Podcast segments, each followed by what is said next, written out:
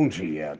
Aqui, professor Aécio Flávio Lemos, professor de Recursos Humanos e as áreas de Administração, Comércio Exterior, Contabilidade e Economia. Estamos aqui no dia 15 de fevereiro, 9 horas e 8 minutos, hora do Brasil. Hoje a Bolsa Brasileira não funciona. A americana também não funciona, mas mesmo assim nós temos muitas informações interessantes que não podemos perder o fio da meada.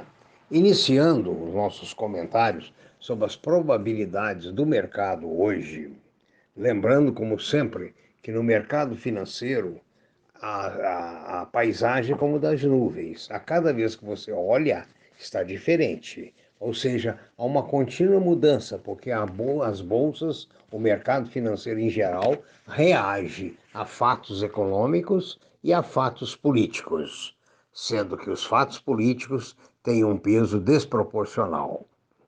A Ásia terminou agora há pouco seu pregão, primeiro pregão da semana, com forte alta. Né?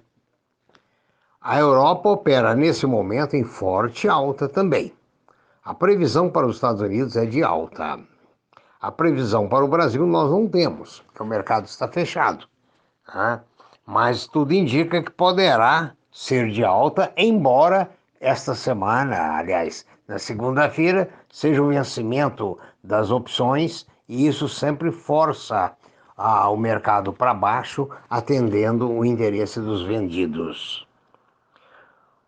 O dólar opera no momento a 5,38, praticamente inalterado. O petróleo com uma alta extraordinária, 1,54%, cotado a 63,35 no momento. Houve corte na produção por alguns países devido ao clima frio. O ouro no momento é negociado a 1,89. A prata em alta. O ouro está em baixa. Os metais duros estão operando de forma mista, altas e baixas. As commodities também operam de forma mista, entre altas e baixas. A seguir, nós vamos falar sobre os day trades. É, é muito interessante porque muita gente pensa que se ganha muito dinheiro com day trade e é algo bastante complexo. Alguns assuntos a serem ouvidos, discutidos na data de hoje. Ah, durante a semana, a CVM, Comissão de Valores Mobiliários do Brasil, excluiu e multou um operador que prometia ganhos de 100% ao mês. Isso aí é um assunto que a gente tem que conversar muito, principalmente para quem não tem muita prática de mercado, porque quando se ganha muito a curto prazo, é um acaso, é uma eventualidade, não é algo normal. Então, as promessas de corretores, de corretoras, de agentes e de quem quer que seja, de ganhar lucros exorbitantes, isso é um exagero. Durante a minha vida presenciei muitas quebradeiras por quem acreditava e acreditou nesses fatos.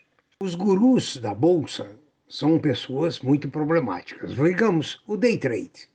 Day trade é algo para ser exercido por pessoas que têm pleno conhecimento do mercado, 20 anos de mercado ou mais, conhece bem as empresas às quais ele se relaciona no day trade, entende bem de economia, finanças, mercado nacional, mercado internacional, contabilidade, análise de balanços, política econômica e assim sucessivamente. Então veja, não é simples. Muitas vezes se anuncia, venha fazer um curso de day trade e torne-se um milionário. Não é assim. Eu li um artigo esses dias que os, uh, os maiores operadores da Bolsa ganharam em torno de 40 a 50 mil reais por mês, ou menos, uh, durante um determinado período. Mas isso são exceções, são pessoas com alto grau profissionalizante e com capital grande. Então, tenha muito cuidado com os gurus dos day trades, com os vendedores de curso. Né? Não é assim. Tem um punhado de história que a gente ouve e vê o tempo todo. Por exemplo, perdi tudo. Né? O Fantástico, mesmo há poucos dias, alertou para as falsas promessas de cursos para day trades no mercado. Contudo, como ela é compartilhada na internet, acaba confundindo as pessoas e reforçando uma compreensão equivocada de que um investimento de altíssimo risco pode ser uma fonte de renda. Não, é altíssimo risco. Ganha-se dinheiro? Ganha-se. Quantias enormes? Não, não, absolutamente. Um bom day trader ganha alguma coisa por mês. Pouco, não é tanto. Eu estou falando de um day trader normal que opera normal com capital normal. Não estou falando aí de 10, 20 day traders que tem no país que operam com capital muito alto. Né? Gráficos. Os gráficos resolvem o problema? Não. Os gráficos são indicativos probabilísticos de tendência de um papel. Você tem que estudar muito a empresa para que você possa ver se esse gráfico espelha ou não uma realidade. E veja bem, quem lucra realmente na bolsa, principalmente com day trade, é quem não precisa lucrar. Pessoas que têm uh, chances de uh, fazer bons day trades, com uma boa experiência, com bom capital uh, e, digamos, conseguem sucesso. Agora, quem tira dinheiro do seu próprio orçamento familiar para investir já começou perdendo porque vai ser impossível não deixar de lado a parte psicológica interferir nas operações. Você precisa daquele dinheiro. E quando você ganha alguma coisa, num day trade ou numa ação, o olho cresce, fica maior do que o rosto. Em consequência, você acaba vendendo a casa, pegando um cheque especial, todas as suas economias e investindo na esperança de que o lucro passado reflita o lucro futuro. Não. Não faça isso. É?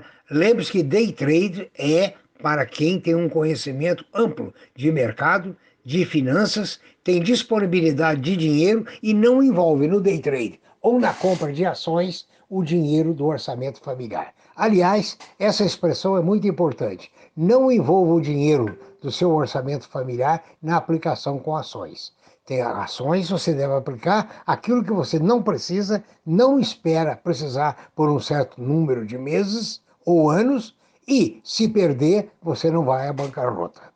Caso você queira estar contactado com notícias do Brasil, nós publicamos diariamente no, numa página do WhatsApp essas notícias que adicionado ao nosso podcast, ele dá uma visão mais geral. Caso você queira participar, envie o seu telefone de WhatsApp com código de área para previsioneseconômicas@gmail.com. No mais, tenha um bom dia, bom trabalho e prudência.